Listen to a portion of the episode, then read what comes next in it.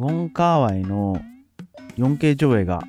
今やっていて、もう終わっちゃったかな。まあやっていたんで、恋する惑星を見て、その後みんなで話そうっていうね、集まりに呼んでもらって遅れていったんですけど、まあいろいろと話せて楽しかったなと。で、それが終わった後に、じゃあ飲み直そうってことで、二次会っていう感じでね、新宿でやっていたんで、じゃあゴールデン街の方行ってみようかってことでね、行ったんですよ。久しぶりに行ったなと。昔、7、8年ぐらい前に行ったお店で、東南アジア系の人がやっていて、で結構海外の人とかが、えー、いるような感じ。で、それぞれ座席があってっていうような場所じゃなくて、バーみたいなところ。バーみたいなところなんですけども、常に扉が開いていて、ふらっと来て、こう、お酒頼んで、で、店内は100円払えばカラオケが歌えるっていうことでね、カラオケを自由に歌えるような場所で、で、そこで自分もね、えー、100円払って、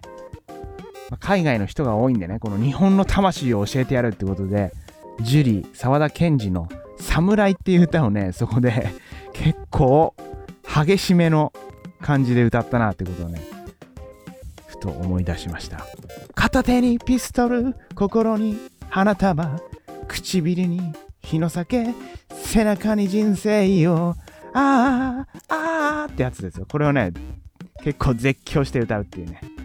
気持ちよかったなということを思い出して、まあ、そういうことでね、ゴールデン街に行ったんですよ。ゴールデン街に行って、まあ、そこの、なんだこれっていうね、面白いお店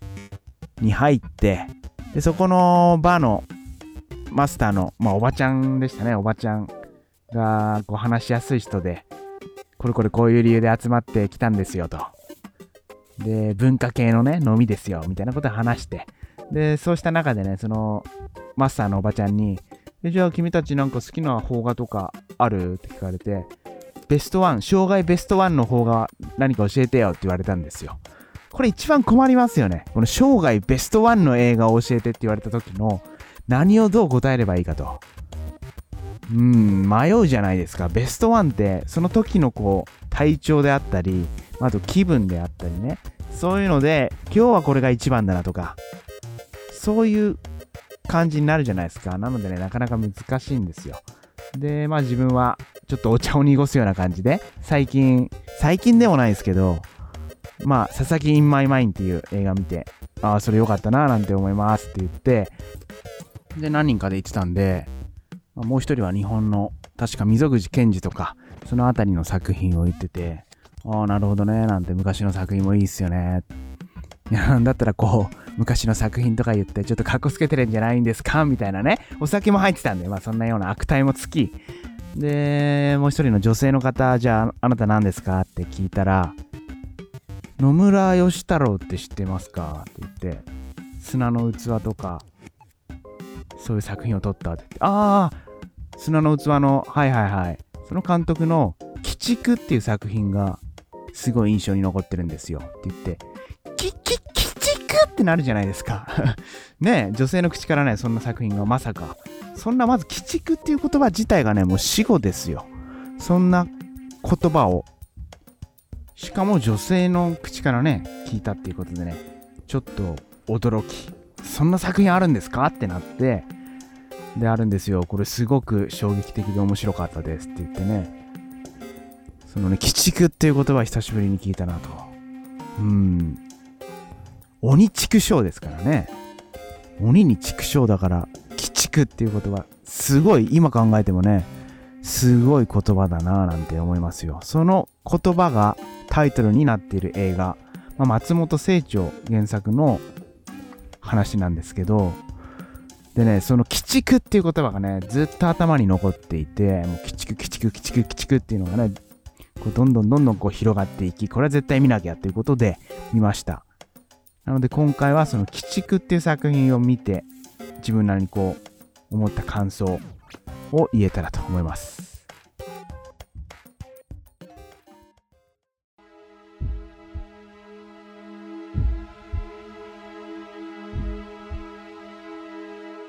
でこの「鬼畜」っていう作品まずね最初に言っちゃうと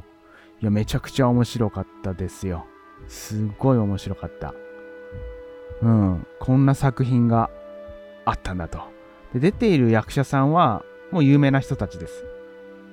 尾形健であったり、岩下志麻であったり、で最後の方にね、ちょい役で大竹しのぶが出てくると。で、大竹しのぶがね、めちゃくちゃ可愛い。これ絶対売れるなって、売れてるんですけどね。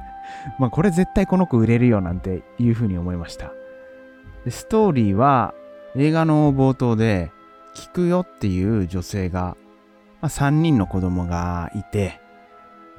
で、一番下の子が1歳ぐらいなのかな。で、次の子が女の子で、えー、2、3歳ぐらい。で、一番上の子、長男が6歳ぐらいかなっていうような感じの、えー、年齢の子供たちが3人いて、まあ、それぞれ遊んでいると。で、それぞれ遊んでいる時に、その菊代が何かをこう、ふと思ったかのような感じで、子供たちに、着替えなさい行くわよっていう感じで、子供たちを連れ立って、川越まで行くと。で、川越まで行くと、そこには、印刷屋を営む尾形健演じる宗吉っていうのがいて、で、あとその妻、岩下島演じるお梅っていうのがいると。で、その二人のいるところに乗り込んでいくと。その菊代がね、子供たちを連れて。で、なんで乗り込んでいったかっていうと、実はその菊代っていうのは、尾形健演じる宗吉の妾、まあ愛人だったと。で、その愛人と初めて会った岩下島子と大梅と。で、それをこう黙っていたんですね、宗吉はね。愛人がいるっていうことを。で、それにこう怒り狂う大梅ですよ。あんたいい加減にしてなんで私は7年間も騙されなきゃいけないのと。で、こんな女引っ掛けて、一体何してくれてんの？みたいな感じでブチギレですよ。で、ブチギレで、えー、で、一方、菊代、愛人の方の菊代もブチギレですよ。あんた私を養ってくれるって言って目かけにしたんじゃないのと。一体どういうことなのこれって言って、実はまあ、宗吉っていうのは、まあ、印刷屋、まあ、その当時、その当時はある程度儲かっていて、まあ、7年間黙っていたわけですから、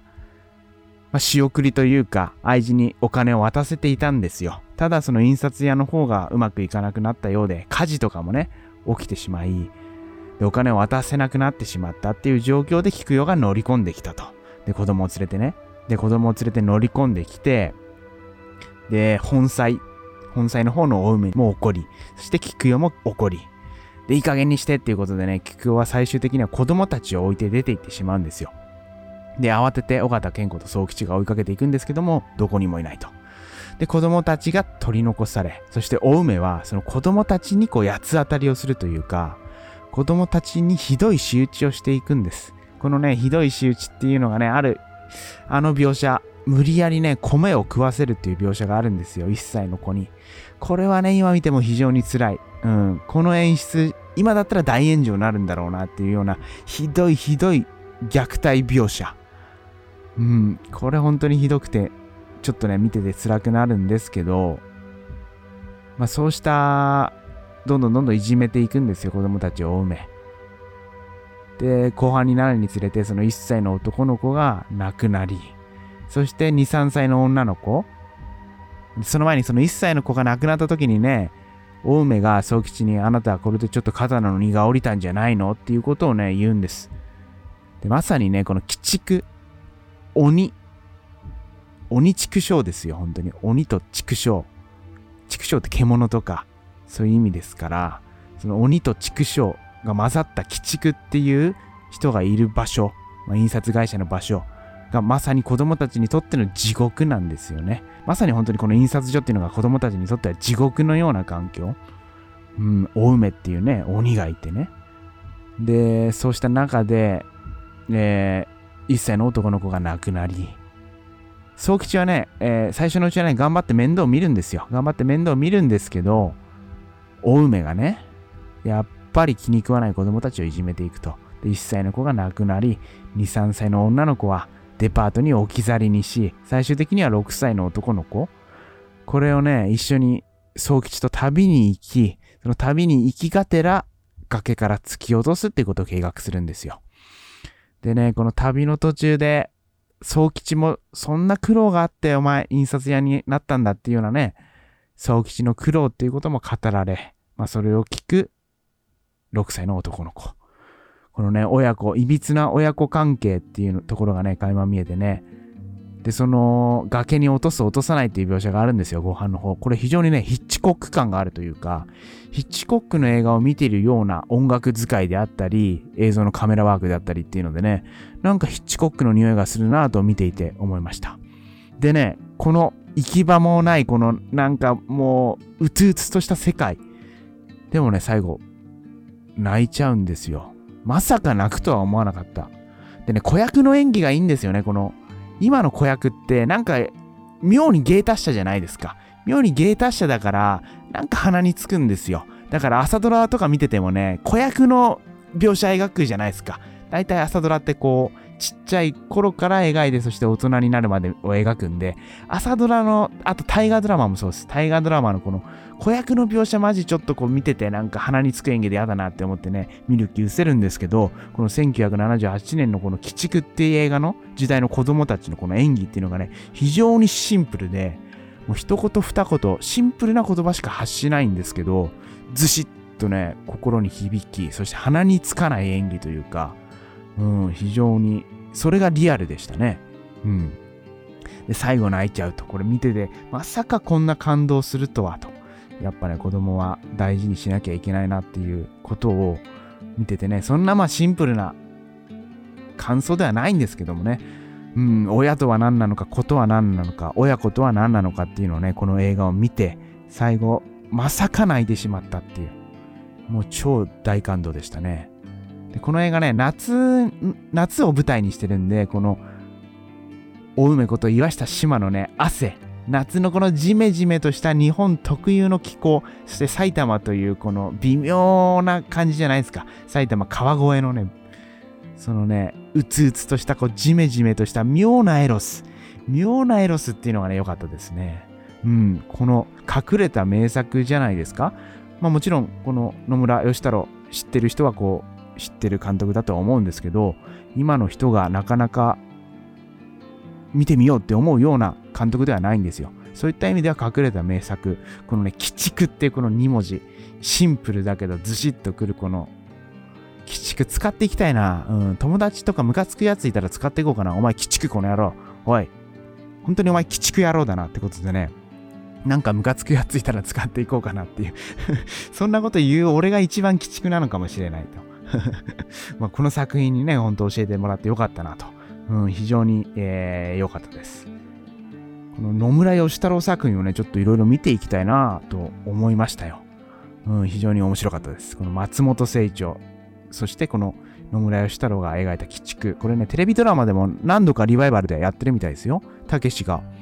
その、尾形健が演じていた宗吉を演じたりとかっていうのでね、そっちも気になるなと思います。この鬼畜。ぜひね、Amazon プライムで400円ぐらい払えばレンタルで見れますし、確か Unext は普通に見れたと思います。ぜひぜひ、えー、この鬼畜見てみてください。